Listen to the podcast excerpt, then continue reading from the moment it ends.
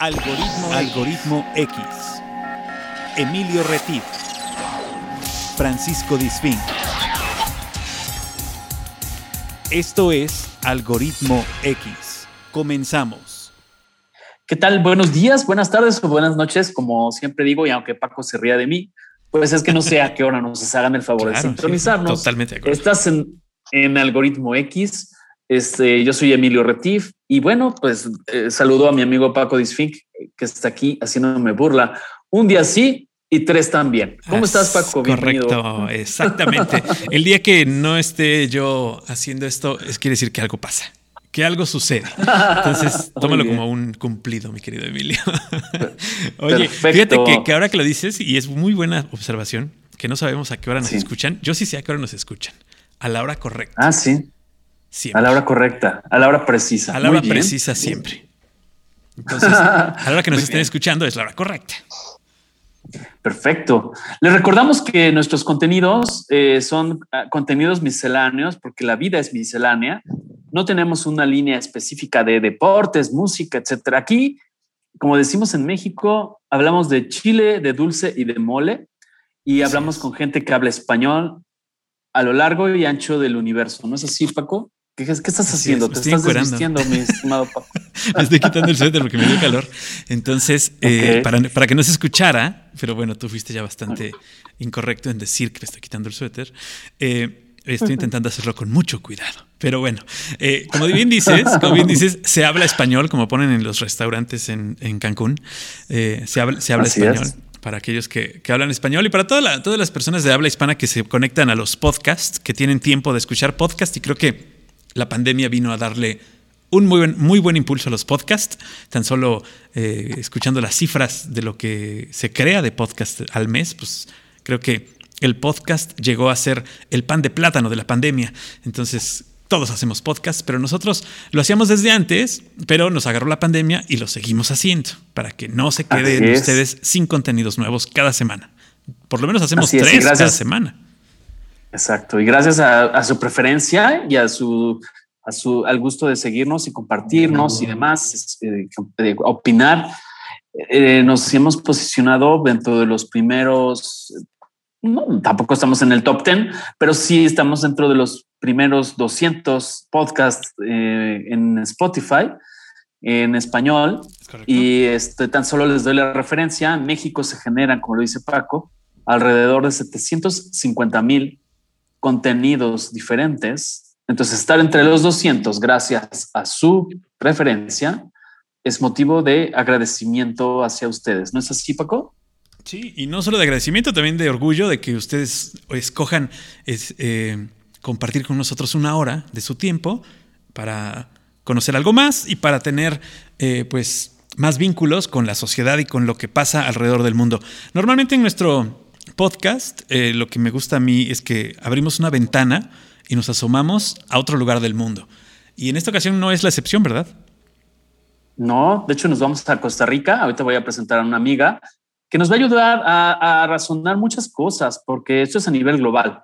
Estamos refiriéndonos a, a, un tema importantísimo que ahora voy a explicar. Pero bueno, antes quiero invitarles a que nos sigan en el perfil en Facebook como Algoritmo X Ahí tenemos información de este podcast, de nuestro programa hermano, que es radio, que es todos los viernes a las 9 de la noche, eh, hora central de México, en www.radiomás.mx o si no, también pueden ver los diferidos en SoundCloud. Buscan Radio Más, así pegado, y de ahí o buscan algoritmo X también, y ahí van a, a escuchar los diferentes contenidos. Así es, pero no es nuestra única plataforma. Tenemos la otra plataforma que es la nueva, la de video, que seguimos estrenando. Eh, ya, ya, no, ya, no, deberíamos estrenarla, pero bueno, seguimos estrenándola porque sigue siendo nueva. Eh, también Algoritmo X ya llegó a video y también por ahí en el perfil de Facebook podrán ver los episodios que conduce nuestra gran amiga Mariana Munguía y que tiene temas pues también de, otro, de otra línea, eh, que van dirigidos también a un público distinto, pero que también tienen contenidos sin límite de tiempo, a tres caídas y todo, igual que acá en el podcast. Entonces, también se ponen buenos. Y también tenemos otra parte de algoritmo, ¿verdad, Emilio? Así es, que son las conferencias, este, que eso lo estamos pues la pandemia nos vino a, ralentizar, que es el término correcto, el proceso de, ampliación de estos conceptos, pero ahí vamos. Pero fíjate que yo creo que también es una gran oportunidad la que nos da la pandemia de llegar a más lugares a través de la, a través de la tecnología. Claro, no es lo mismo, nosotros siempre teníamos la idea de hacerlo en vivo y que la gente disfrutara de cosas en vivo, pero pues qué mejor que hacerlo desde un lugar del mundo hacia otro lugar del mundo, pues así conectamos más cabezas en un solo, en una sola idea. Así es. De hecho, la próxima fecha es el 19 de febrero. Así eh, es. Para que los sigan en ese perfil en Facebook es importante porque ahí van a poder este, visualizar los contenidos diferidos o en vivo. Así. Tanto en video, conferencias y todos los diferidos de radio y podcast. Pero bueno, tenemos a nuestra amiga este, para ya entrar en materia, Paco. La tienes ahí esperando como, como, como en restaurante.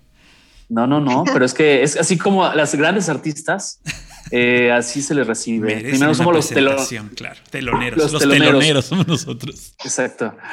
Merce es una doctora consolidadísima eh, en Costa Rica, nuestros hermanos costarricenses. Eh, le doy la bienvenida. ¿Cómo estás, Merce? Buenas tardes, buenos días o buenas noches, según la hora que nos escuchen. Como dicen ustedes, es la hora correcta. Eso. la hora en la que se está escuchando y se está llegando a toda una población ávida de información real y veraz. Y qué mejor manera que hacerlo a través de este programa, de estos podcasts que van a ser de mucha utilidad. Para mí es un inmenso placer poder compartir con nuestros hermanos mexicanos con el pueblo mexicano, que es un pueblo especial, un pueblo maravilloso, y estamos orgullosísimas de nuestras raíces comunes. Así es. Pues es, un gusto. Y también a otros países que nos hace favor de escucharnos, todos los que hablan español. Pues eh, un saludo de Merce Riva, la embajadora de Costa Rica, y estos dos mexicanos que les mandamos muchos saludos. Y el día de hoy invitamos a Merce. Merce, platícanos. Tienes una carrera no quiero yo este, faltar a la verdad, pero platiqué contigo en una llamada previa. ¿Cuántos años te has dedicado a la medicina, Merce? Platícanos este, esa gran trayectoria, por favor. Gracias. Eh, bueno, eh, mi nombre es María Mercedes Rivas Duca. Eh, soy costarricense. ¿Estás ahí, Mercedes? Estoy aquí, sí, ¿me escuchas? Sí. claro, te escuchamos. Adelante, adelante. Em, hola, hola. soy, ¿aló? ¿Aló? Creo que el que no nos escucha es Emilio, pero nosotros sí, yo sí te escucho. Ok, Francisco, perfecto. Sí, no te preocupes. Eh, Francisco, soy médica em, desde hace 37 años y medio. Ok. Eh, hice mi, mi, mi eh, estudio de medicina en la Universidad de Costa Rica, universidad pública, orgullosamente calificada entre las 20 mejores universidades de Latinoamérica. Soy una médica de 62 años y me jubilé hace cuatro meses. Apenas, apenas acabas de dejar la práctica. Acabo de dejar la práctica. Eh, trabajé, como te digo, Francisco, 37 años y medio. Y yo creo que llegó el momento en que ya debía cerrar ciclos y efectivamente ya podía jubilarme y pues tomé la decisión de hacerlo.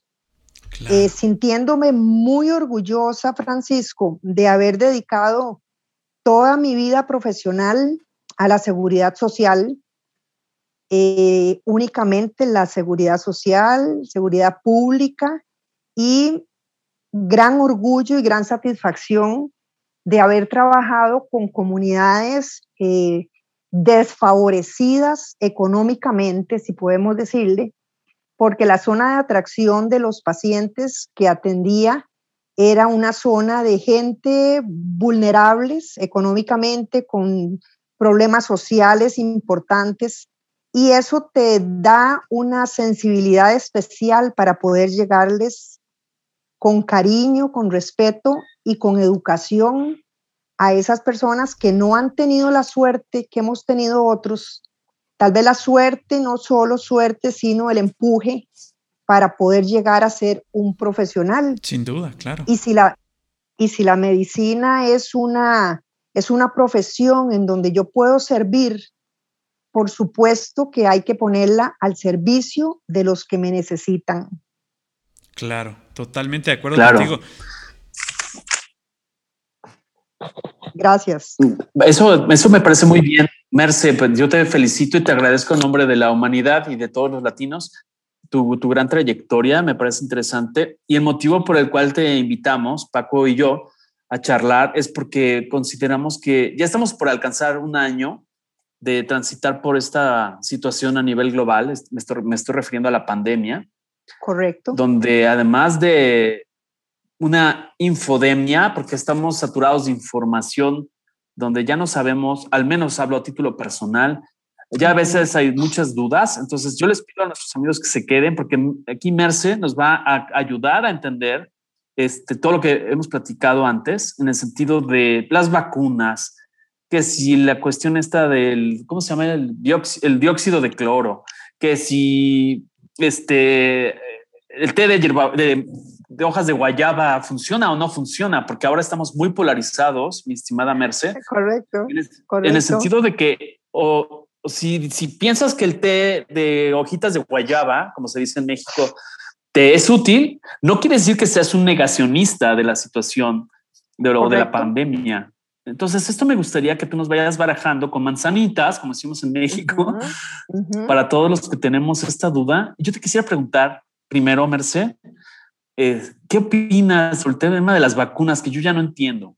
La rusa, la china, la no, ya no entiendo nada. ¿Me puedes ayudar a entender esto? Sí, claro que sí. Eh, Francisco y Emilio y todos los que nos están escuchando. Cualquiera de las vacunas, cualquiera de las vacunas funciona de manera excelente. Unas con una, un porcentaje mayor, 95, 97, contra 93, 94% de efectividad. Siempre y cuando se pongan las dosis necesarias. Claro. ¿Por qué? Porque, por ejemplo, la dosis, la vacuna de Pfizer es una vacuna que se necesitan las dos dosis. De nada nos sirve ponernos una sola dosis si no cumplimos con la segunda, porque entonces no vamos a lograr eh, llamémosle así, la eficacia a nivel de nuestro aparato inmunológico para que efectivamente nos dé protección. Las otras, hay otra vacuna, otra de ellas es una sola dosis, pero las que son de dos dosis hay que ponerse las dos dosis, tal como dice. Claro. La vacuna, eh, Francisco, Emilio y querido pueblo mexicano, queridos mexicanos que nos están, hermanos mexicanos que nos escuchan o que me escuchan, eh, la vacuna funciona, claro que funciona, siempre y cuando, repito, se pongan las dosis necesarias y entender muy bien que el hecho de que nos pongamos la vacuna no significa que vamos a dejar de lado todas las medidas de prevención que hemos tenido o que tenemos que haber tenido desde el 2019, diciembre, cuando comenzó el primer caso en Wuhan, o los, la mayoría de los casos que comenzaron a abrirse aquí en Costa Rica fue el 6 de marzo, que fue el primer caso, eh, precisamente de un médico, de un colega, eh, un colega que fue, estuvo en Estados Unidos, ahí se contagió y ahí comenzó el primer caso. Eh, no se sabía, no se sabía mucho, este, no hubo medidas preventivas y todo el asunto, y el asunto es que de ahí, ahí comenzamos. El 6 de marzo, escala, sí, ahí comenzó. De ahí se empezó, lamentablemente, él de, no sabía, no se sabía nada. Eh, una belleza, un médico cubano brillante, un ginecólogo totalmente entregado a, su profesión, no se sabía y ahí comenzamos con la, escalada de casos que ha pasado en todo lado. Eh, la vacuna, si estamos hablando de la vacuna, yo me la voy a poner dentro de ocho días. Dentro de ocho días yo me voy a vacunar. Yo soy totalmente a favor de la vacuna. no hay que comenzar ahora, que pensar. Lo dices, ahora que lo dices, perdón que te interrumpa. Eh, los, ahora que dices que te la pondrás dentro de ocho días de esta entrevista, eh, en Costa Rica el plan de vacunación eh, es de, acuerdo a un sistema que se va cumpliendo por fechas, supongo, y que por grupos y que te toca a ti ahorita, no, no es que vayas a la tienda y la compres, claro. No, no, por grupos, por grupos, se está haciendo por grupos. Se comenzó el 24 de diciembre con las primeras vacunaciones. Eh, bueno, al personal de salud, al personal, a todo el personal de salud que, que hemos estado en el campo de batalla, eh, adultos mayores que están, eh, digamos, en las casas de retiro o en los hogares de ancianos. Sí, claro, que son situaciones de riesgo con situación de riesgo. En segundo, el segundo grupo que se comienza ahora el 15 de febrero es a las personas mayores de 58 años. Perfecto. ¿Ok? Tengan o no tengan factores de riesgo asociados, comorbilidad, diabéticos, hipertensos, fumadores, obesos, o con esos factores de riesgo que sabemos que, son pacientes más vulnerables, claro, que son pacientes más vulnerables, dada su comorbilidad o sus enfermedades agregadas que tienen, si les da, la, si les da el COVID. ¿Ok? Entonces, ese es el grupo. Se está haciendo. Pero, Merce. Sí. Claro, Merce, yo lo que quiero también trasladarte es la duda eh, de que se da en México. Yo no sé si en otros países, pero se, se maneja mucho en los medios para muchos públicos, independientemente de lo que amablemente nos compartes, de la comorbilidad, los grupos de edad y demás, eh, hay una duda de decir, bueno, yo voy a llegar cuando me toque el turno y no voy a poder escoger como si estuviera escogiendo un refresco de manzana o un refresco de cola o un refresco de limón. Este, quiero la, la vacuna china o la Sputnik 5 o la, o sea, es la que te toque. Y cualquiera de esos, tú como médico costarricense con una gran, gran trayectoria, nos puedes decir que no importa, eh, porque también hay versiones, que si tal la vacuna este, no es apta para los de tercera edad y que si tal vacuna no es apta para tal. O sea, de eso podemos estar tranquilos todos. No, hay, totalmente tranquilo, eh, Francisco, eh, Emilio y compañeros hermanos mexicanos.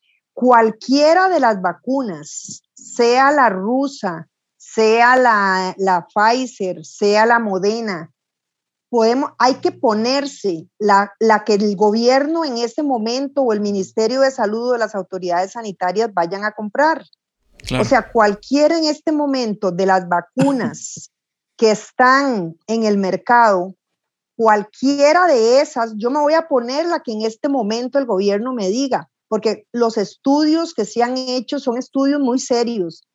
Hay mucha gente que dice, ah, pero es que esas vacunas se han hecho a golpe de tambor. A golpe de tambor en Costa Rica significa se han hecho a la ligera. Claro, claro. Ok.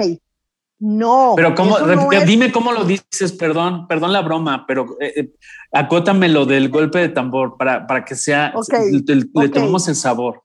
Ok, eso significa eh, que la gente dice, doctora, es que lo han hecho así a la carrera. No, no se han tomado el tiempo necesario para hacer los estudios para sacar una vacuna que otras enfermedades se han necesitado cuatro y cinco años. Entonces dicen, ah, esta vacuna la están sacando a golpe ¿Lo han hecho de tambor. tan, tan, tan? Sí, a golpe de tambor o al tarán tan tan. Ok, exacto es lo mismo. Aquí se dice a golpe de tambor. a golpe de tambor. Me encantó eso, me encantó. Yo tengo, yo tengo muchas frases y, y, Francisco, tu mamá te podrá decir, porque en ese viaje que hicimos a la India disfrutamos enormemente y ella vacilaba. Seguro que intercambiaron varias jalapeñas con claro, costarricenses. Intercambiamos, intercambiamos varias, sí. Entonces, yo les aclaro, o sea, la vacuna no se ha hecho a golpe de tambor no es que las autoridades han sido... rapidísimo, que es diferente. es, una, es un logro médico fabuloso para la humanidad.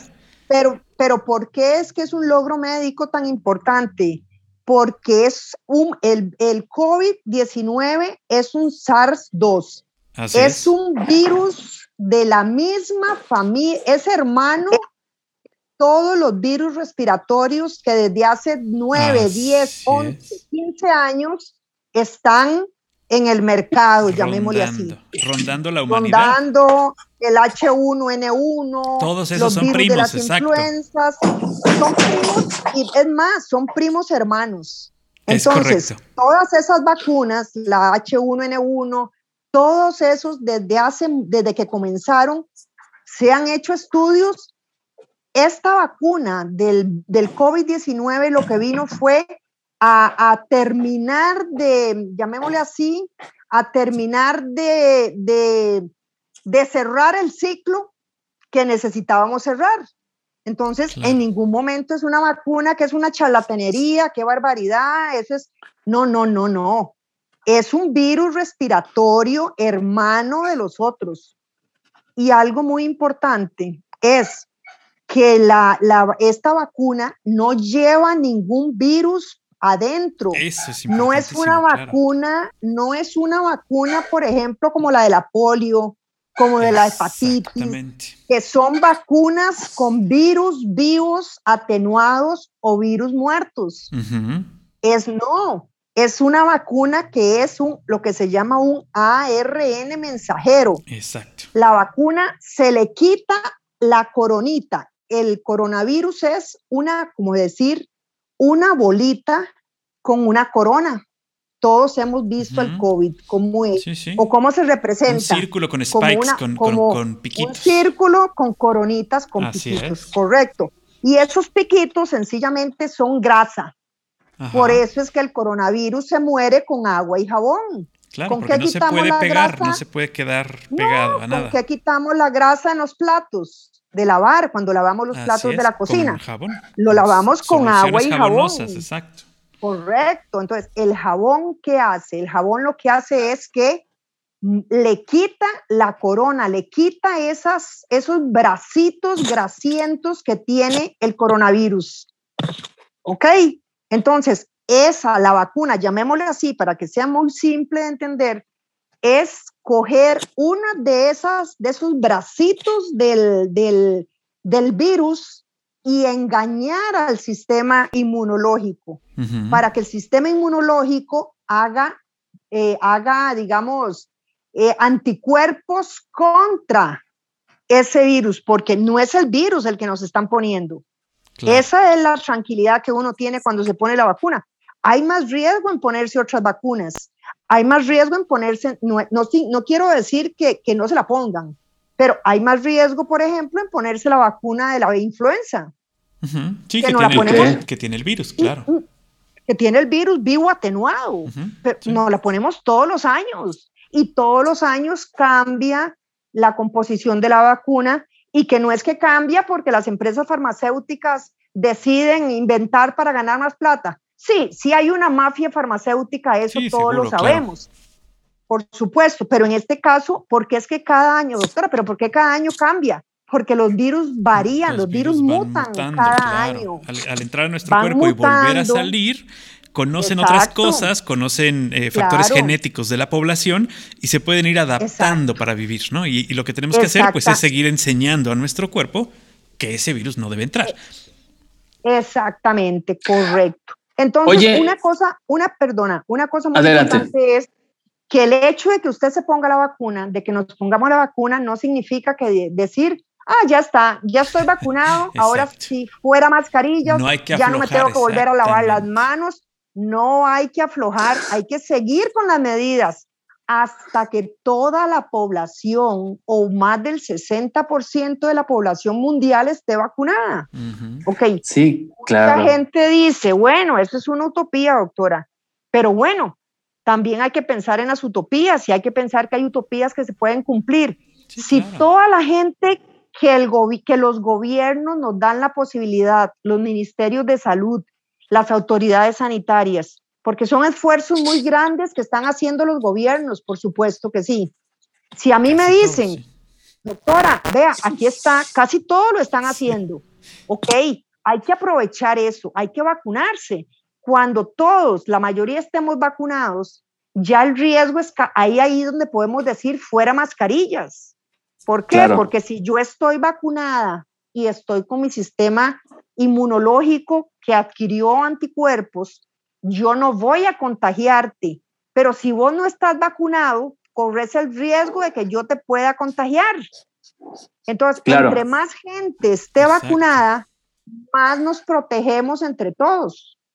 Claro, oye, Merce, una pregunta, este, y lo asocio con la gente que ya padeció el COVID y que ya la dejó atrás y ya lo dieron de alta. ¿Se tiene que vacunar?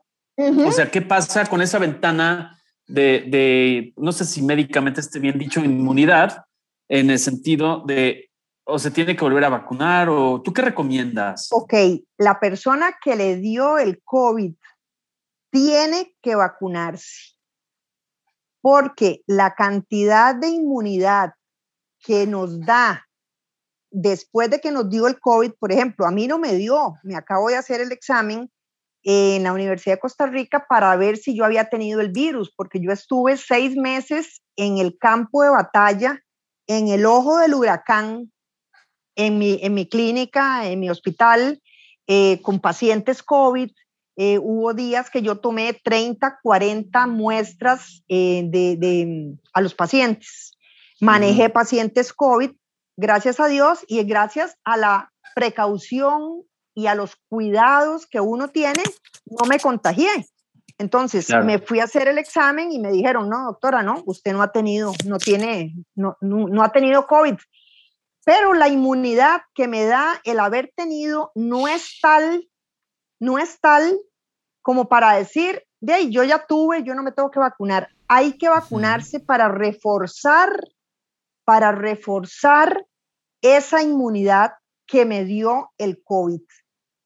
Sí, además. Porque definitivamente. Perdón, adelante. Además, eh, se están descubriendo nuevas cepas, se están descubriendo eh, nuevas eh, tipos de este mismo COVID-19, del SARS-CoV-2 hay, eh, brotes en Inglaterra, brotes en Río de Janeiro, brotes en todos lados, que son nuevas cepas que al parecer, al parecer, las vacunas van a funcionar de igual forma para esas cepas. Pero eso no quiere decir que nos hagan inmunes. Correcto. Porque puede hacerte inmune a una y no a otra, o puede hacerte inmune a todas y, ya la hiciste. Por eso, hay, por eso hay que vacunarse. Así es.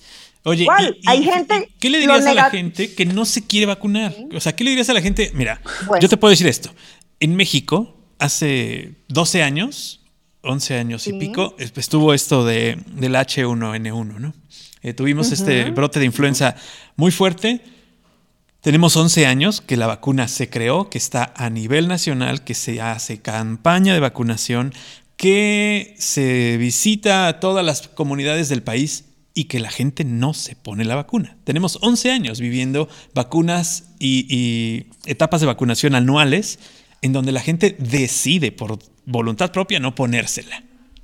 bueno, y estamos hablando, te, voy a decir, eh, y es tristísimo lo que te voy a decir, tres de cada diez mexicanos se ponen la vacuna de la influenza. 3 de cada 10. no se la pone. 70% no se la pone. ¿Por qué? Porque dicen que le va a dar más fuerte. Porque dicen que te puede dar. Porque dicen que, ah, incluso hasta eh, muchas otras cosas que no te voy a mencionar, porque son cosas que no tienen ningún sentido, pero que la vacuna incluye hasta, hasta que te van a controlar la mente, ¿no? Exacto. Eso, eso es las campañas que hacen los negacionistas y los que dicen el COVID no existe. Ahí están los datos, ahí están los datos. Y a mí me interesaría mucho, bueno, pero es que eso es ya educación a nivel de cada gobierno. A mí me interesaría en México que el Ministerio de Salud o, las autoridades, no sé, el Instituto Mexicano de Seguridad Social, no sé si funcionan igual que aquí en Costa Rica, que aquí funciona muy bien, muy bien funciona aquí. Aquí sí. Aquí solo en teoría. Entonces, aquí solo en teoría funciona bien en papel, pero bueno. Aquí realmente funcionamos bastante bien. Yo les preguntaría, ¿Cuáles son los estudios a nivel estadístico, la cantidad de mortalidad de esos pacientes que no se quisieron vacunar y quisieron una neumonía? Claro. Hicieron una gripe, se complicaron y se murieron. Claro. Eso sería muy interesante y que sacaran los datos a la luz pública. Ok, aquí, aquí la gente que se murió de una neumonía, sacar cuáles se habían vacunado y cuáles no. Claro. Y recordárselo a la población. Sí, sí, claro, porque la, mejor manera de hacer conciencia es enseñando unos datos reales. ¿no? O sea, teniendo el papel que diga, bueno, a ver, de estos 10 que se murieron en temporada de frío, que es cuando pues, se incrementa la cantidad de personas que entran al, hospital por una neumonía, eh, que aquí les llaman neumonías atípicas. Eh, ¿Cuántos fallecieron de la neumonía típica y cuántos de estos estaban vacunados? Eh, sería un excelente trabajo de, comunicación para el gobierno que nos dijera esto, ¿no? Y que tuviéramos esa estadística. Porque simplemente no, no, tenemos ni la estadística de cuántos se murieron de eso, ¿eh? te lo puedo decir. O sea, de cuántas oh. personas fallecieron de influenza en México el año pasado. El año anterior, ya no el año pasado, porque el año pasado, eh, pues digamos que fue difícil porque estuvimos cuidándonos de otras cosas. Pero que en el 2019 te puedan decir cuántos se murieron de influenza, no te lo pueden decir porque no, existe esa oh. estadística. La, ah, estadística, la estadística solamente pone, eh, murió de una enfermedad crónico, eh, crónica de respiratoria o, o, una influencia, digo, una neumonía atípica y hasta ahí se queda. Eh, bueno, ahí está, ahí, ahí está el problema. ahí está uno de los grandes problemas. Acá en Costa Rica, Francisco, se hizo ese estudio muy interesante de los pacientes que murieron de neumonía, la mayoría no se habían puesto la vacuna. Cuando esos datos se dan al aire, se dan a la, se informa, la gente dice, uy, Dios mío, yo mejor me vacuno. Entonces, aquí los índices de vacunación de la, la vacuna de la influenza se vacuna a toda la población, prácticamente a toda la población. Y aquí el, yo te podría decir que tal vez un 1, un 2% que diga, no, yo no me vacuno. Bueno, usted es el que asume la responsabilidad, pero después no llegue ahí a decir, ay, Dios mío, corran, corran, que estoy mal. Ok, ¿ves? Pero eso es un asunto de educación. Eso es educar a la población. Eh, es educar a la población. Sí, desde luego. Y además pienso, perdón, pienso que muchas veces lo que sucede es que se lleva al terreno de lo político. O no me simpatiza ese personaje, o yo no le creo a Juanito, a Pedrito o al señor secretario de no sé cuánto. Pero esa es otra historia, como diría un personaje publicitario en México. El ponernos en contacto justamente con un médico, pues como se le denomine cada país, un médico familiar, un médico internista. General o general. ¿No? Este, oye, pregunta, porque a veces es que la comadre me dice que no, que sí, y que yo lo oí, y entonces se va haciendo una bola de nieve informativa. Exacto. Este, entonces, independientemente que nos simpatice o no nos simpatice el personaje en cuestión política, sí es importante el que, por eso invitamos a nuestra amiga Merce, a todo ese tipo de dudas, dejar de, la rumorología, dejar de, correcto de estar llevando y trayendo información que no nos consta ni tenemos la licencia, y ni Paco ni yo somos un vehículo nada más este, para poner eh, a, la disposición de ustedes. Esto, entonces, ya hablábamos de la vacuna, ya hablábamos y, Y, otra cosa importantísima, Emilio, yo creo que también es este, saber de dónde sacamos la información. No solo tener la información, porque a veces te metes a Facebook y dices, ay, mira, en Facebook dicen esto, no, a ver, Facebook no es un lugar para leer noticias. No. que quede clarísimo que no, las redes sociales no son un lugar donde las noticias puedan ser confiables, a menos que tú tengas el tiempo de meterte a la noticia, verificarla, de dónde salió, quién lo dice, quién lo escribe. Si nomás te vas a quedar con los encabezados, por favor, no te metas a Facebook a ver noticias. Así es. Correcto, porque lamentablemente eh, cualquier persona puede escribir en las redes sociales lo que se les ocurra cosas que no tienen ninguna lógica. Entonces, es cuestión de meterse. Si uno quiere saber, es cuestión de entrar a páginas serias, páginas que sean de verdad serias, porque igual usted se puede meter a Google, pero en Google hay un montón de cosas que dicen, pero por el amor de Dios. Claro es, no, hay que entrar a páginas serias, realmente. Claro, y en cuestiones de salud sobre todo, eh, está la Organización Mundial de la Salud, está la CDC, está, hay un montón de páginas que están abiertas, que además la, información es, es, pública, porque pues es de interés público, y que además está en todos los idiomas. O sea, Así eh, es. todos ellos se dedican a hacerlo en todos los idiomas. Mira, acabo de encontrar el dato y es para que no quedemos fuera de contexto son datos oficiales de la página del gobierno del, gobierno del país, de nuestro país, del gobierno de México. En el 2019, la meta, la meta fue aplicar 36 millones de dosis de influenza, de vacunas de influenza. Somos 120 millones de mexicanos. Ahí está, el dato es el oficial. ¿eh? Ese es el dato oficial. 36 millones era la meta. No quiere decir que se haya cumplido. Esa fue la meta. No, jamás. Entonces, bueno, eh, ahí, tenemos un, desfase de 90 millones. Claro. Que dices, bueno, ¿y que los otros 90 millones no les hacía falta la vacuna o qué pasó? No, ahí está el problema.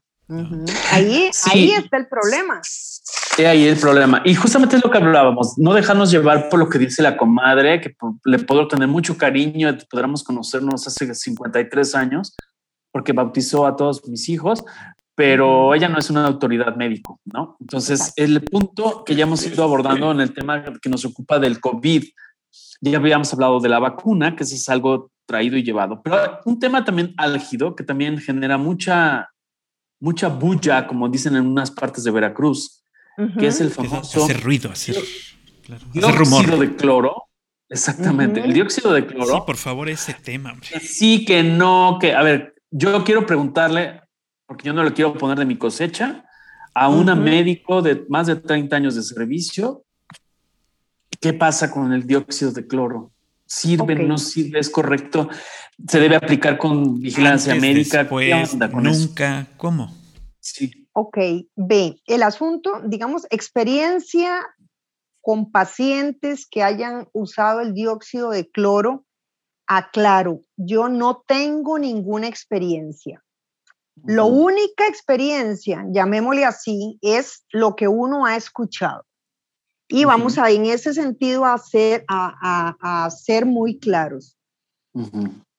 Hay poblaciones, como había hablado con Emilio el otro día, por ejemplo, en Bolivia. Bolivia se les estaba saliendo de, control la cantidad de casos, la cantidad de muertes, la cantidad de de pacientes en unidades de cuidado intensivo, saturaciones de los servicios de salud, etc. El gobierno sencillamente dijo, abrió las puertas y dijo, se va a dar el dióxido de cloro, controlado, eso sí, médicamente, con la dosis, según el peso, etcétera, etcétera. Y así de simple, la curva que iba ascendente, subiendo como la espuma, comenzó a bajar, comenzó a bajar, comenzó a bajar. Entonces, yo sencillamente no le digo a la gente, tómelo como usted quiera. No.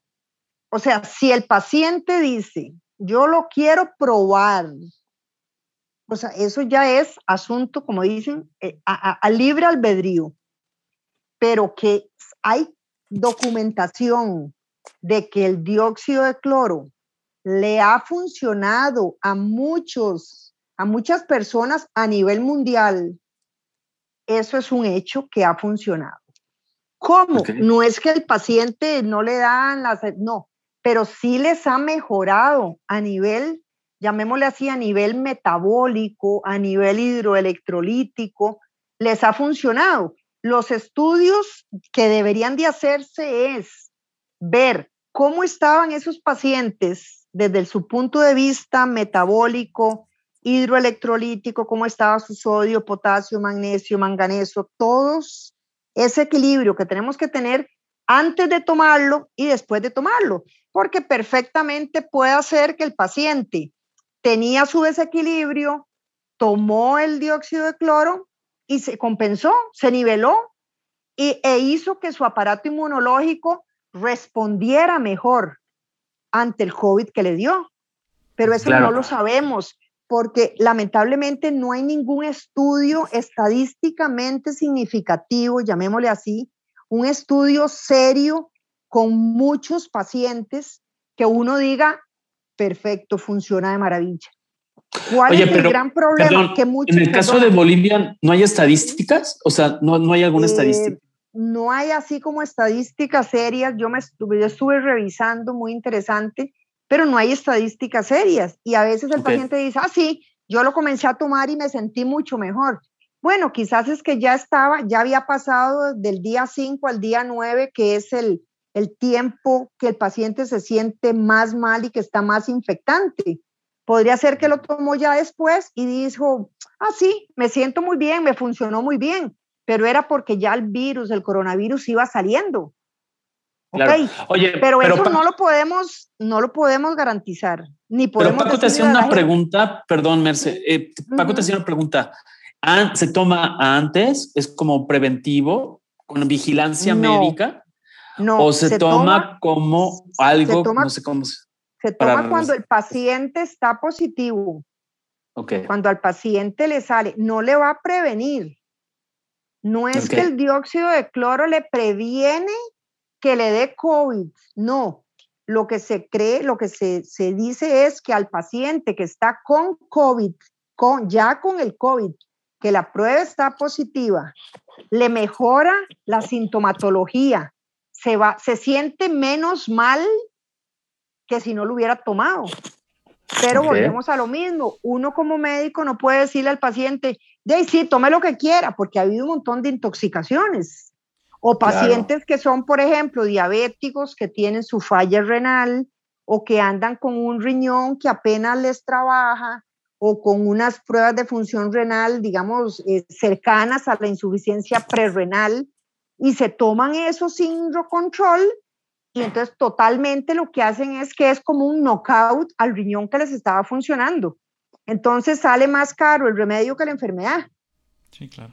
Oye, en la página de la Organización Mundial de la Salud em, dice, eh, tiene un, apartado de, acerca de enfermedades y del coronavirus en específico, en los consejos para la población de los rumores, eh, dice, demostrado, los estudios demuestran que la hidroxicloroquina no produce efectos clínicos beneficiosos en el tratamiento de la COVID-19. Se han estudiado los efectos de la hidroxocloroquina y la cloroquina, fármacos empleados para tratar el paludismo, el lupus eritematoso y la artritis reumatoide, como posibles terapias contra la COVID. No obstante, los datos actuales indican que no reducen la mortandad en los pacientes de COVID-19 hospitalizados ni son de ayuda para las personas con síntomas moderados de esta enfermedad. En general, se considera que es seguro tomar hidroxocloroquina cicloroquina y cloroquina para tratar el paludismo y las enfermedades autoinmunes, pero que si se toman sin estar indicadas y sin supervisión médica pueden ocasionar efectos secundarios, que es lo que nos estabas diciendo, por lo que deben evitarse. Es necesario, y la, Organización Mundial de la Salud dice, es necesario realizar estudios de mayor calado para determinar el valor de estos fármacos en pacientes con formas leves de la enfermedad o como profilaxis previa, como lo que decíamos, o posterior a la exposición de la COVID. O sea, Ah, se demostró en, ciertos casos que hubo una mejora en los síntomas. No quiere decir que les curó el COVID, ni que, se, ni, que, ni que los previno del COVID, ni que los hizo salir del COVID más rápido. O sea, ¿qué, queremos decir con esto?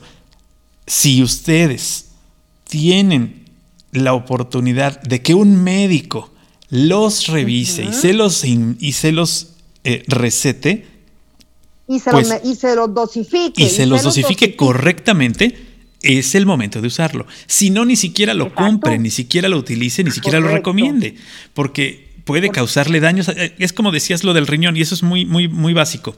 Si tú no sabes que tienes una enfermedad de un riñón, porque nunca te ha dado, nunca, te nunca has tenido ningún síntoma, y te da COVID, y te dice tu comadre o la vecina, tómate la, eh, las gotitas estas, y te las tomas así, nada más por tomártelas, y le das en la torre al riñón, vas a decir que fue el COVID, no vas a decir que fue la hidrocloroquina, ¿no? O sea, vas a decir, ah, fue, no, no vas a decir que fue tu comadre, vas a decir que fue el COVID. y tú le estás dando en la torre a tu cuerpo. Y es que, Francisco, es, no es solo la hidroxicloroquina, es el dióxido de cloro, la hidroxicloroquina, la ivermectina. Claro. Que la gente dice, ah, no, yo me sentí mejor, pero ok, es muy subjetivo. Es muy subjetivo. No, claro. Además, es como la, es como el gusto, además es como el gusto, ¿no? O sea, este, cada cuerpo es distinto y cada cuerpo va, a aceptar distintos los medicamentos. Pero lo, importante aquí es no solo que no está comprobado y no solo que puede causar un daño, que, que, no solo te va a ayudar, sino que además te puede causar un daño, porque dijeras, ok, es una sustancia inocua que si me la tomo ni me sirve ni me, no me sirve, pues está bien, ¿no? O sea, pero en este caso sí te puede causar un daño. Sí te puede causar daño. Si fuera aquí en Costa Rica, no sé cómo le dicen ustedes al chayote, los chayotes. Chayotes, chayote. Sí, sí. Bueno, el chayote. Aquí en Costa Rica hay un dicho que dice, es como el chayote, ni me hace daño ni me alimenta. Exacto, es agua. Puede comerlo. claro, totalmente. Pero el asunto es que mientras no hayan estudios serios, claro. Eh, yo a los pacientes le digo, no se arriesguen, no se arriesguen. Y todavía sabes que es más peligroso, Merced, que hay, e, existen eh, personas que, que pues lucran con esto de la salud y que se han dedicado a vender cosas que no son ni siquiera eso en internet, a través de redes sociales, a ah. través de páginas, diciendo con esto te vas a curar de la COVID. Y entonces eh, les venden agua o les venden cosas que quién sabe qué sean y que peor tantito les va a dar. O sea, les va a hacer un daño. Les puede dar un daño, les puede hacer un daño irreversible en su cuerpo o pueden incluso perder la vida. Es un daño peor, es un daño, es peor el remedio que la enfermedad. Así es. Tener mucho cuidado. De hecho, sí, de hecho, perdón, Paco, Merced, justamente ese es el punto. Eh, cada quien, sobre todo los adultos, ya saben qué pueden hacer, pero sí es importante, uno, que no lo hagan sin supervisión médica. Dos, aunque el médico le diga, ok, tómalo, o ok, sí, porque ya te hice este estudio o no, es, lo dejo a la mesa también como una reflexión. Hay mucho, como lo dice Paco, hay muchos de estos de multinivel o de, de los que venden remedios, que lo mismo venden maquillajes, que venden cremas y que venden para, los, para, los juanetes y ahorita están vendiendo este, el dióxido de cloro y no sabemos si lo hacen en su casa, si es una fórmula este, seria. Entonces, ¿no, es así, Merce? No se conocen las medidas sanitarias y, y los niveles de, de, pureza de la sustancia que te están dando. Entonces, ahí es donde los pacientes llegan intoxicados y se mueren. Como, como cuando el presidente este, gracias a Dios que ya no, ya no está, cuando Donald Trump sencillamente dijo que, había que tomar cloro, sí, y la gente, hubo como más de 100 muertes porque se comenzaron a tomar el cloro y a tomarse la isol y a inyectárselo. por Dios. Y hay cosas como, por ejemplo, esta otra que los micronutrientes y los suplementos vitamínicos. Ok, en ese caso, pues diría mi, mi, amigo Rodolfo, el médico, siempre me ha dicho, es todos estos suplementos vitamínicos que puedes tomar, lo único que hacen es hacer tu orina muy vitamínica, porque no te sirven de nada. Todo lo vas a orinar. De nada. No sirven de nada. Pero bueno, pero tampoco te hacen daño. Exactamente. Y ahí no, pasa nada, ¿no? O sea, ahí sí no hay problema. Ok, vas, quieres tomar medicinas porque quieres fortalecer tu sistema inmunológico, que no es la forma, pero bueno, así te dijeron. Está bien, toma vitaminas. Pero lo, más importante es, exacto, lo más importante es una dieta sana y ejercicio, y actividad física. Exacto. La actividad física que lo más bonito, lo más sano y lo más barato es caminar. Claro. Caminar es el mejor ejercicio del mundo. Exacto. Y, no cuesta nada. Punto. Tomar el sol también, ¿no? Tomar el sol un poquito tomar el sol de la mañana, cuando hay sol, aquí ustedes, alados ustedes, pero nosotros sí, nosotros tenemos sol los 365 días al año. Claro, pero ¿a qué, hora, ¿a qué hora lo sugiere un médico que se tome el sol? El sol siempre hay que tomarlo de 7 de la mañana, 6 y media, aquí ya a las 6 y media de la mañana ya hay sol. de 6 y media de la mañana a 9 de la mañana. Y luego el sol de la tarde, de, dos y de 3 a 4 o de 2 y 30 a 4 de la tarde, que es el sol suavecito. Nosotros decimos aquí en México es de, 6 a, de 5 a 6 o de 6 a 7 de la tarde.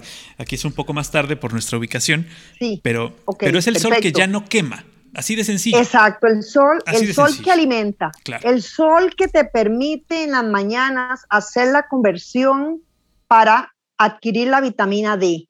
Se ha visto que hay muchos de estos pacientes portadores de COVID o que se han enfermado de COVID, se les, se les han hecho los estudios, la determinación de vitamina D y una gran mayoría, no tengo aquí el dato exacto de qué porcentaje, eran pacientes que tenían déficit de vitamina D.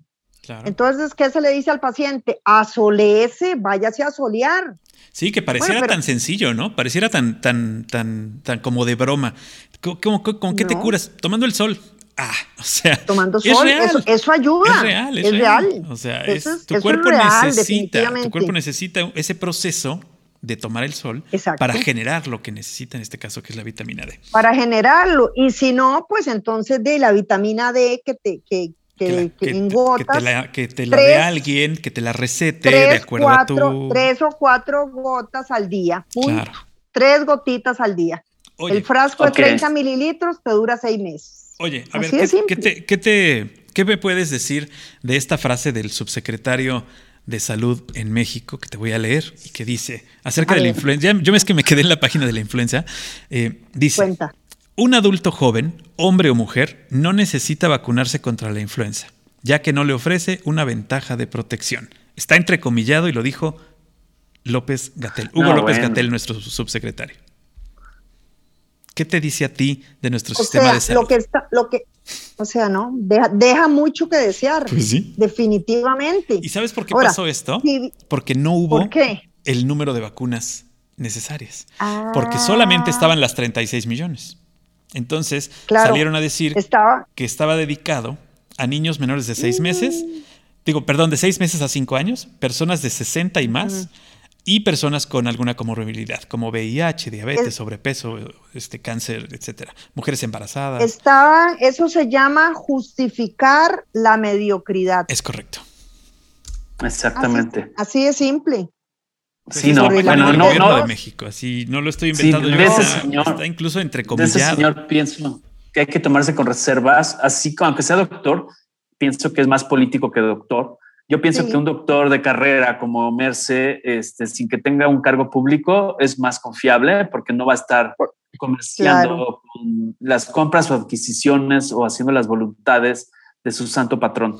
Entonces, volviendo a, ¿verdad? Volviendo al, COVID, este, y, y, me gustaría, por ejemplo, Paco lo comentó hace rato, y yo te quiero hacer una pregunta a título personal que también le he escuchado en varios lados. Por ejemplo, y como una manera de evitar eh, o de ayudarnos a protegernos de que nos dé el COVID, yo sé eh, que, mm, tomar algo que no es, que no es dañino, que pueda ser eh, alcalinizar el agua con un simple, una simple chorrito de vinagre de manzana, al parecer eso ayuda a alcalinizar. Pero yo te lo quiero preguntar a ti como doctora, si esto es cierto o no? ¿O tú qué recomiendas? ¿Qué tipo de frutas, además de tomar el sol, puede ayudarnos, además del aseo de las manos, el uso de la mascarilla, todos estos protocolos? ¿Qué, ¿Tú qué nos sugieres como algo que no sea medicamento, mi estimada? Emilio, yo lo que te diría es sencillamente dieta sana. Todo lo que sea frutas, manzana, todas las frutas de temporada, comida sana, el licor con mucho control, con mucha medida, ¿verdad? Porque todo exceso es malo. Lo único que no es malo, el único exceso que no es malo es viajar. Exacto. Nada más. Leer, conocer.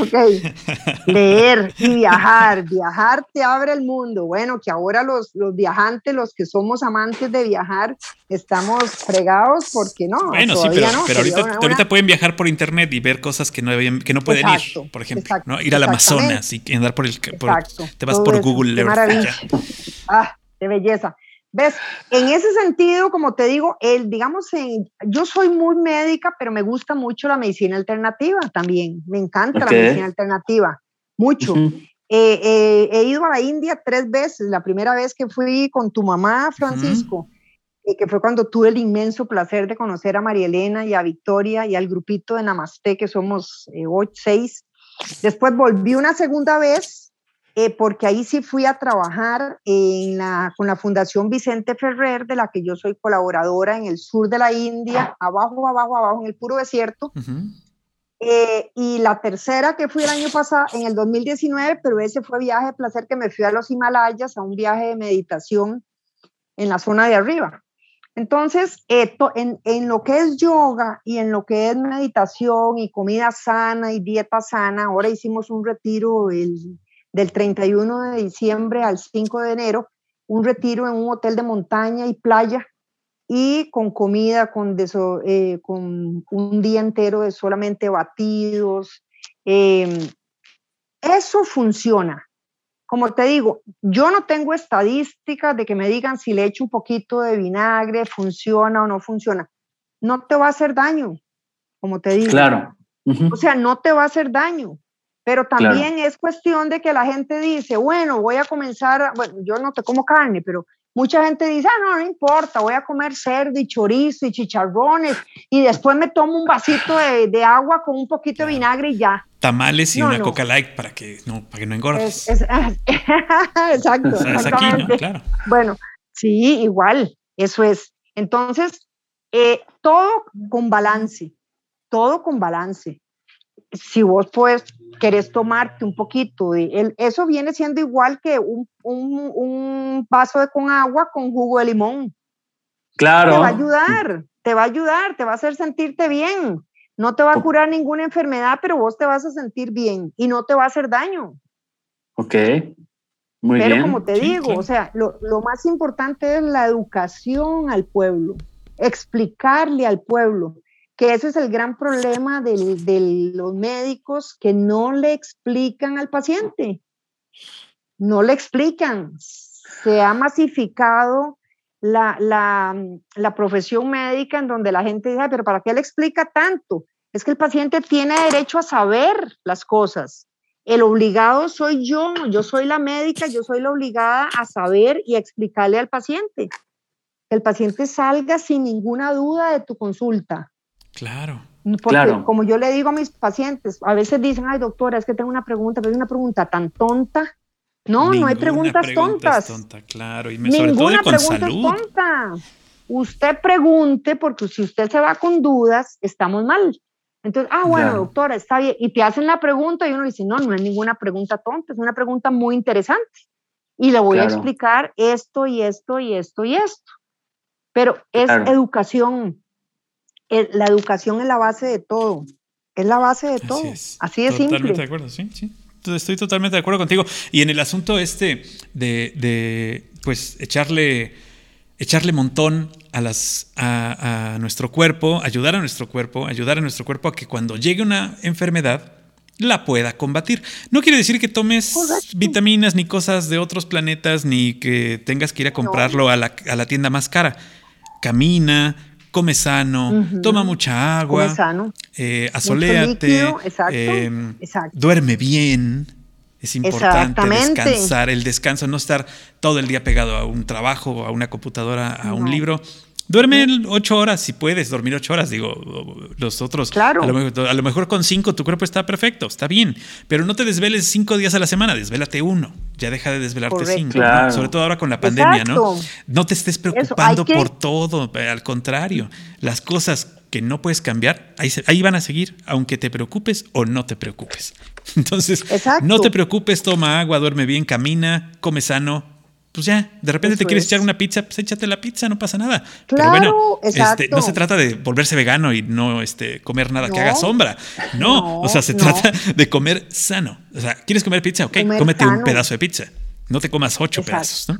Exacto. ¿Quieres tomar una Coca-Cola? Tómate una Coca-Cola, pero tómate un vaso durante la y ojalá sea esa, esa, esa Coca-Cola rica que han sacado que es con, con cafeína. Exacto. Que sabe deliciosa. bueno, tómatela, de, tómatela de vez en cuando.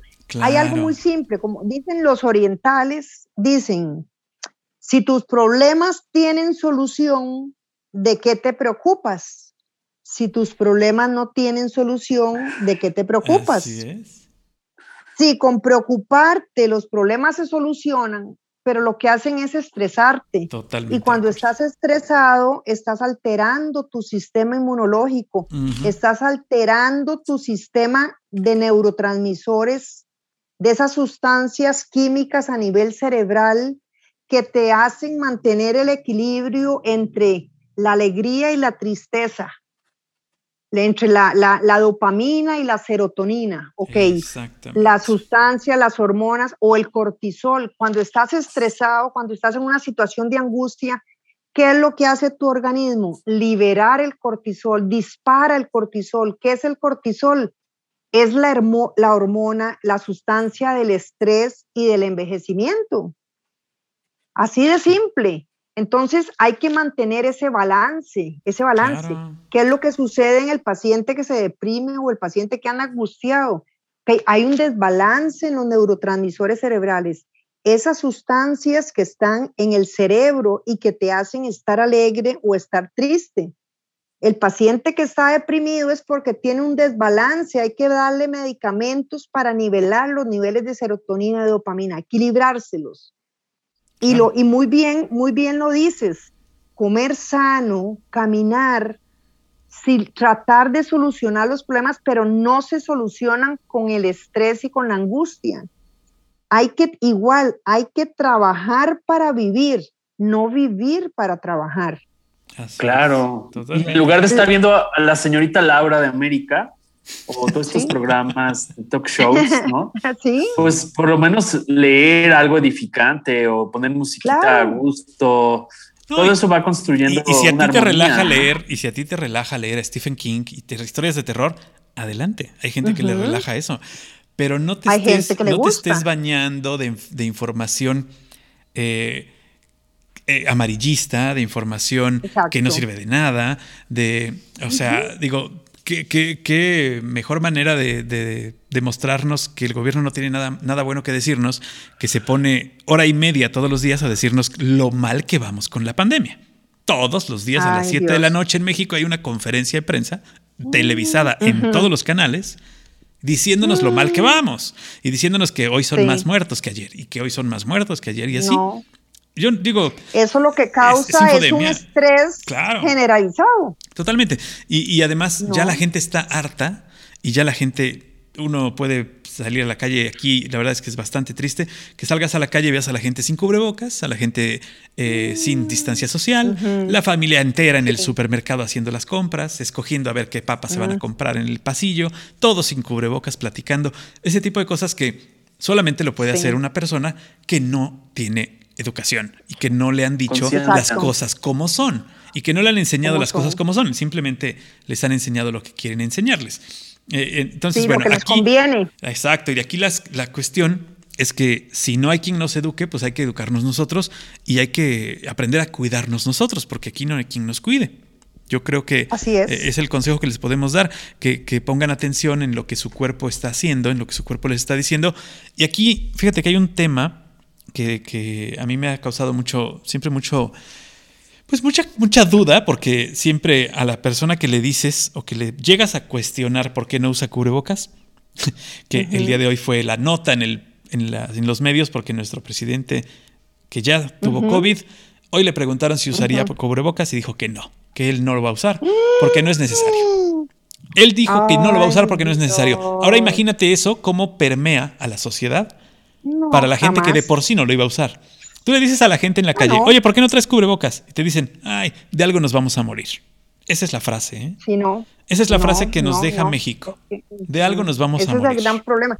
Y es que si tienen esa imagen y el presidente pues sale con eso, de, de ahí mucha gente puede decir, ¿Por qué no usa el cubrebocas? Porque eh, Andrés Manuel López Obrador no lo usa.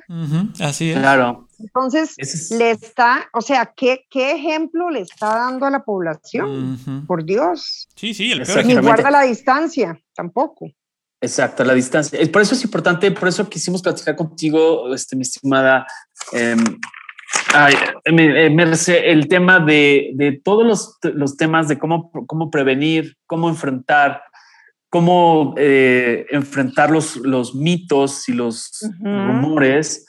Eso es bien importante. ¿Algún otro tema que nos quieras orientar como médico eh, en el sentido de que estemos olvidando preguntarte, mi estimada Merced? Bueno, ahí, ahí tal vez podríamos hacer, como dicen, una sinopsis eh, que es decirle a la gente, lo primero que hay que decirle a la gente es que al COVID-19 no hay que tenerle miedo, hay que tenerle respeto, como se le tiene respeto al mar. Claro. Si usted se mete al mar, el mar se lo lleva. O sea, el mar siempre gana. Usted tiene que cuidarse, tiene que respetar al mar.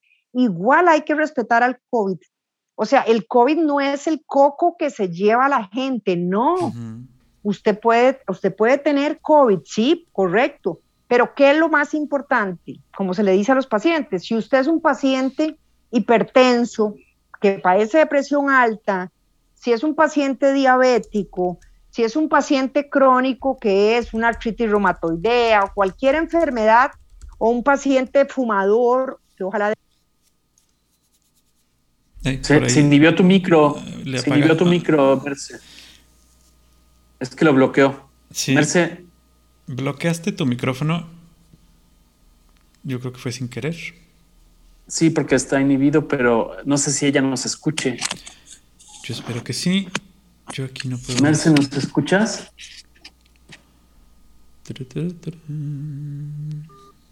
Ya, ya, perdón, ya lo, desbloqueó. Sí, es que entró seguramente una llamada.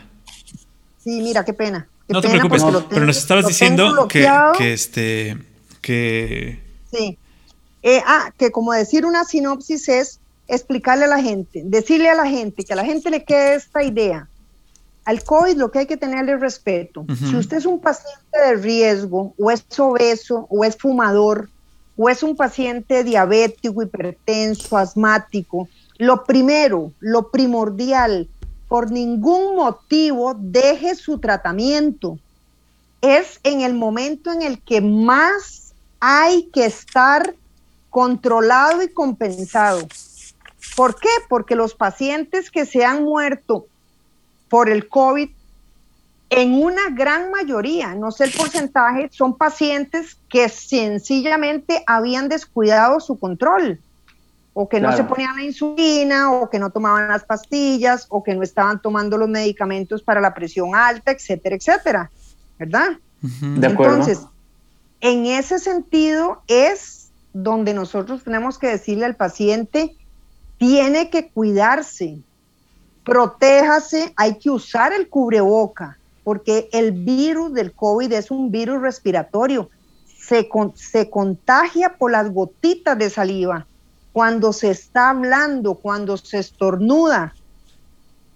hay que quitarle a la gente el miedo de que el COVID se me pega si yo estoy eh, a menos de un metro ochenta. Bueno, ¿por qué es que se pide la distancia? El, el COVID no brinca, no brinca garrocha.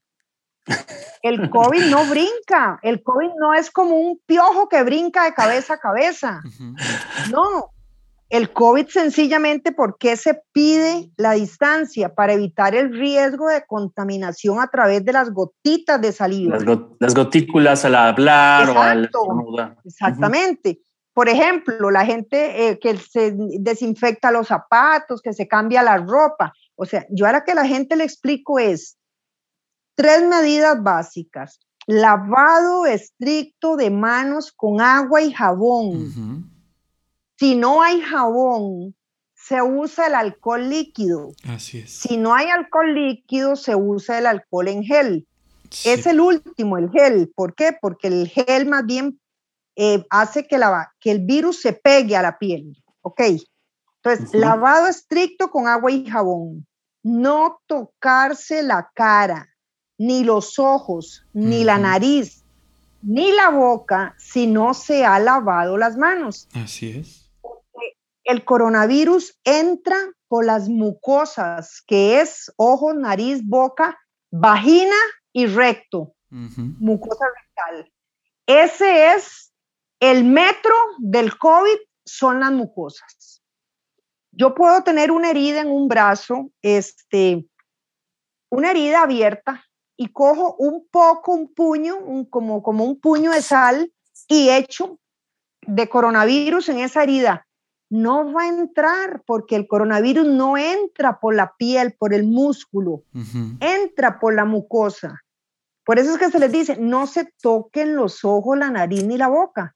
Por eso nosotros tomamos la muestra médica, la muestra, el hisopado se hace a través de la nariz, que se llega hasta adentro, que es el tejido nasal cercano al cerebro, ¿ok? Al sistema nervioso. Sencillamente mantener distancia, el cubreboca y el lavado estricto de manos. Yo puedo haberme contagiado, haberle dado la mano a una persona que tiene COVID y se me pasó el COVID a mi mano. Mientras yo no me toque la cara sin haberme lavado las manos, yo no me voy a contagiar. Exacto. Yo no me voy a contagiar. Pero eso es lo que hay que hacerle énfasis a la población. Es exactamente eso lo que hay que decirles. Claro, eh, básicamente. No está, no está de más para aquellos que tienen a lo mejor el trabajo en la primera línea eh, y que están enfrentando al COVID, que sí, bueno, pues obviamente tienen más más problemas o que están trabajando en un hospital o no sé, que hacen el cambiado de ropa, el cambiado de zapatos, el sanitizado de las cosas. Ok, pero para una persona común, corriente, que tiene que salir, para empezar, si no tienes que salir, no salgas, ¿no? Esa es, no salgas. Esa es la primera. Luego, si tienes que salir, bueno, ok, sal. Usa un cubrebocas todo el tiempo. No te lo quites en todo el tiempo que estás fuera de tu casa, de preferencia. Correcto. Eh, claro, si vas solo en tu vehículo saliendo de tu casa y vas al súper, pues en el coche no lo tienes que usar de ida, ¿no? Exacto. Puedes ir sin el cubrebocas. No lo tienes Pero si te vas a bajar del vehículo, te pones tu cubrebocas, entras al súper. Correcto. Si te puedes poner, em, si te puedes lavar las manos antes de salir de tu casa y después antes de entrar a tu casa, pues qué bueno, qué padre. Y si no, lo primero que tienes que hacer en tu casa es lavarte las manos. Es lo primerito que tienes que hacer. Correcto. Ahora, escogiste fruta, compraste fruta, compraste algunas cosas y te da mayor seguridad lavar las cosas o se pueden lavar las cosas porque no todo se puede lavar. Pues lávalo antes de guardarlo. O sea, compraste naranjas y escogiste las naranjas y a lo mejor alguien más escogió naranjas atrás de ti o antes que tú. Bueno, pues lava las naranjas, guárdalas en tu refri y no pasa nada. No pasa nada. Pero no tampoco se trata de, bañarse en alcohol antes de entrar a casa. No. ni, ni, de, ni de coger las latas de garbanzos o las latas de, y lavarlas con agua con cloro. No, no tiene lógica. No, no. Y el agua con cloro. Pues es peligrosa también. Entonces. Eh, tan, solo, tan solo el hecho de que yo he encontrado este, lugares aquí en México donde ponen un tapete mojado a la entrada, eh, un tapete como alberca, lleno de cloro. Y entonces eh, la gente que lo usa, la gente que trabaja en ese lugar, si, te, si, te, si eres observador, te puedes dar cuenta que el dobladillo de sus pantalones está de otro color porque ya se le embarró de cloro y ya se decoloró porque no es necesario tanto. O sea, no, eh, absolutamente, no tiene ninguna lógica. No tiene ninguna lógica. El coronavirus no se le pega a los zapatos y usted no se chupa los zapatos, solo los bebés. Exactamente. Ahora, esa es una buena observación. Se la suela del zapato. Si tienes niños en casa, lo mejor es que tengas todo muy limpio. Y si puedes limpiar diario, perfecto. Si tienes niños que son más pequeños todavía, que andan a gatas o que andan aprendiendo a caminar, más, cuidado todavía. Pero si, es, si es un lugar de adultos, pues con que te laves las manos, no te toques la cara, estás del otro lado. Exactamente. Y bueno, pues hay lugares donde no puedes mantener la sana distancia. Bueno, pues lo más seguro que puedes tener, lo más seguro que puedes hacer en un lugar donde no puede haber sana distancia, como por ejemplo un vuelo en un avión, un traslado en un camión, una subida en un metro, es cerrar tu boca. No hablar. Exacto. Que todos estén callados. Eso sería así como wow, ¿no? Sería como la medida ideal en un transporte público, no hablar. Correcto. Y Francisco, algo muy importante, muchos de los casos de los pacientes que manejamos, ¿cómo se habían contaminado? Cuando estaban en la hora de comer, porque cuando estás con la gente, come y no hables Claro. Coma todo el mundo, uno dice, ok, vamos a comer, nadie habla. Todo el mundo termina, nos ponemos el cubreboca, ahora sí, conversemos y hagamos la tertulia maravillosa. Sí, además los latinos somos mucho de platicar y las comidas son de horas, ¿no? Entonces, eh, pues, exactamente. bueno, haz la sobremesa en un lugar abierto, de preferencia. Correcto con ventanas abiertas y con tu cubrebocas puesto y entonces reducirás el riesgo de contagiarte por mucho porcentaje. Tal vez te contagies, pero va a ser más difícil. Va a ser más difícil. Es más difícil contagiarse. Eh, eh, esta esta situación que, que, viven y que es muy triste, pero que viven los restauranteros en todo el país y que se quejan de si no abrimos nos morimos, Estoy completamente, de completamente de acuerdo. Pero si es un lugar que no puedes ventilar correctamente, pues si abres también te vas a morir. Entonces mejor espera un poco más o este, invierte en una ventana para que puedas tener eh, ventilación, ¿no? Eh, yo creo que hemos manejado, somos el, bueno, ya somos ejemplo en todo el mundo como el país que peor ha manejado la pandemia. Ya somos el primer país con el número el número uno en mortandad. Yo lo acabo de lo acabo de ver. Eh, eh, tenemos el 8% de mortandad, cuando antes Italia era el más alto. Ahora Italia tiene el 3.5%. Arribita de ellos está Perú con el 3.6% y nosotros nos vamos hasta un 8.9%. No, jamás. Es terrible. Son terribles los números, terribles los números porque los demás países van entre el 3 y el 1% de mortandad y México está manejando ya cerca del 9%. No, es, demasiado. Ustedes tienen como cuántos casos de muertes, como 190 mil muertos, ¿verdad? 164 mil. Registrados oficialmente 170 mil, pero eh, la, la numeralia dice que como son eh, una, una, medición centinela, eh, porque no se miden todos, se tiene que multiplicar por 2.5. Entonces estamos hablando de casi, casi medio millón. Mm. Sí, es terrible. No, no, demasiado. Sí, no, no es posible. no, no se lo merece, no se lo merecen. Nadie se merece tener eso. Nadie se merece ese mal manejo. Y llevamos, llevamos aplicadas el punto 6% de vacunas de nuestra población. Wow. A, un mes, a un mes de que se inició la vacunación en México, no se ha terminado de vacunar ni siquiera la primera línea, ni siquiera los médicos. Oye, oh. Merce, tú colaboras, perdón, cambiando un poco el tema para, para que nuestros amigos que nos escuchan y no se depriman. sí, algún blog o algún, algún medio de, contacto que esté a público, o sea, no tus medios personales, donde tú, no sé, escribes, colabores, alguna revista donde tú puedas. No, eh, no, no, Bueno, pues deberías. Ninguna. deberías, deberías, deberías, este, deberías este, hacer, este, desbordar tu experiencia médica. Eh, tal vez no acerca del COVID, porque del COVID todo el mundo está escribiendo, pero de, tener un blog, fíjate que no es tan difícil. Eh, puedes encontrar páginas gratuitas como WordPress eh, y escribir un blog, escribir lo que piensas, escribir a lo mejor anécdotas, un anecdotario hacia atrás, irte hacia atrás en tus años de, médica, eh, decir qué te pasó y qué me pasó y cosas, y cosas que, que seguramente a lo mejor uno, por ser propias las experiencias, tal vez siente que no pueden aportar, pero cuando uno comparte una experiencia, aporta para todos aquellos para el, para el futuro. Entonces, sí te lo recomiendo. La verdad es que sería bastante bueno. Ok, te lo, lo, vamos a tomar en cuenta. Sí, claro, claro, es, es, es importante. Eh, la gente que tiene experiencias en cualquiera de las áreas en donde sea su expertise, digo, habría gente que como tú es médico, pero otros que son diseñadores, otros que son, eh, no sé, deportistas, a lo mejor una, una, experiencia que hayan vivido, si la comparten y una persona la lee y le sirve de algo, ya se cumplió el propósito de compartir la experiencia, que es precisamente también lo que intentamos hacer a través de este programa.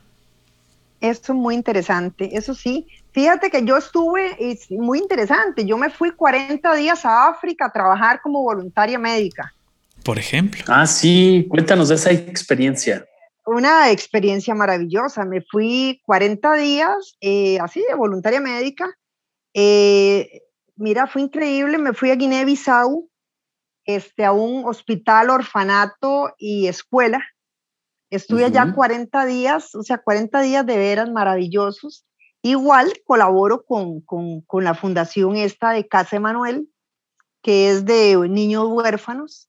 Y, ahora estamos con el proyecto para, la, para los niños con capacidades alternativas, los mal llamados niños discapacitados, porque tienen más capacidades que nosotros, los que, que somos normales. Entonces, vieras qué interesante porque, de, porque como dicen, se, se, se, trabaja, como dicen, como hormiguita, ¿verdad? Ahí calladitos, calladitos, calladitos, vamos jalando, como dicen, la carga y, y la gente ayuda bastante. Vieras que es muy interesante, a veces no hay que estar avisando y contando mucho. Y la gente, cuando conoce cómo es la situación, la gente coopera bastante. Vieras qué linda la experiencia y como te digo, tal vez sí, podría ser eso que me decís de, montar un blog, porque es mucha experiencia durante 37 años y medio. Eh, tantas cosas, como dicen, han pasado, ha pasado tanta agua debajo de ese puente que, que, sí, que yo creo que sí, tener razón que se podría, se podría contar eh, y hay mucha gente que le podría servir, tenés toda la razón. Vamos a tenerlo en cuenta el consejo. A pesar de que se dice que no se vive o no se experiencia en cabeza ajena, creo que sí. Yo creo que puedes experimentar algunas cosas y aprender siempre de las experiencias ajenas para eh, proponer, para encaminar los sueños. Siempre es, siempre es muy bonito. Así es. Y, siempre yo digo que, que, los, ahora que dices de los sueños, si lo puedes soñar, lo puedes lograr. Totalmente de acuerdo. Sí, totalmente de acuerdo. Soñemos aquí, soñemos que nos van a poner la vacuna a todos. Exacto. soñemos. Exactamente. Este, pero bueno, haciendo así como un breve, un breve resumen, como ya lo decías, este, hay que ponerse la vacuna.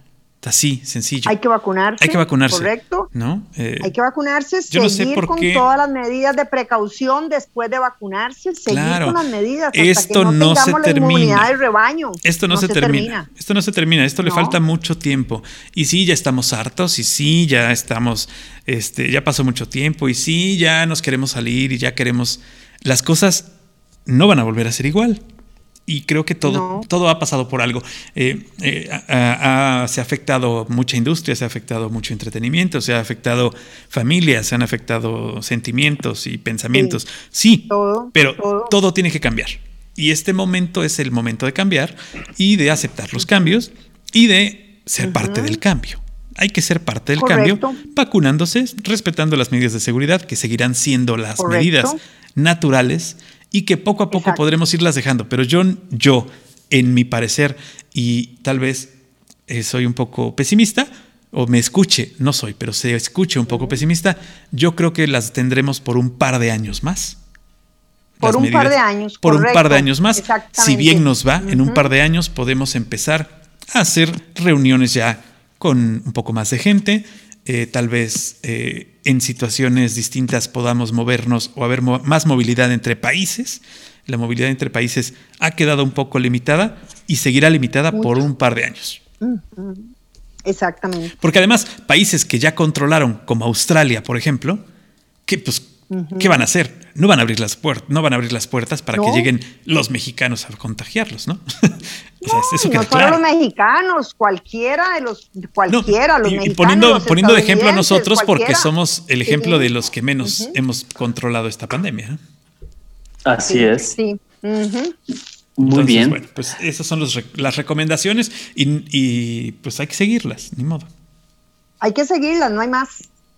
Así es. Hay que seguirlas y no, no tomar medicinas de esas de la gente que, te, que como dices, que la comadre te dijo. Ah, no, exacto. Es mejor pregunte, infórmese y si tiene duda, mejor no la tome. Hay que escuchar al cuerpo. El cuerpo le habla a uno, así es que hay que escuchar ese cuerpo. Aunque a otro paciente le hubiera funcionado, no necesariamente, y tuviera una receta aprobada por un médico, no quiere decir que vas a ir a comprar ese mismo medicamento porque a otro le funcionó. Eso es clarísimo. Exacto. Cada paciente es distinto, cada paciente es individual. Lo que a mí me hizo bien no le hace bien al otro, por eso no hay que automedicarse ni decirle, mira, comadre, tomate esta medicina, a mí me hizo bien, a usted le hizo bien, pero puede que a la otra persona no. Claro, claro. Es un diagnóstico, no es una receta. La receta si tú sigues los pasos de una receta para un pastel, te va a salir un pastel. Pero si tú sigues la receta de tu suegra que le dieron para la diabetes y tú no tienes diabetes, pues no te vas a ir bien. Entonces, tienes que, te tienen que diagnosticar. Hay un diagnóstico, es, el, es lo más importante. La receta es lo de menos, el diagnóstico es el importante. Así es. Exactamente. Muy bien. Estimada Merce, no sé si tengas algo más y te quiero agradecer a nombre de Algoritmo X de, en lo personal y me imagino que a nombre de Paco también, ahorita él te lo dirá. ¿Algo más que nos quieras antes de despedirnos? Gracias por tu tiempo y tus consejos.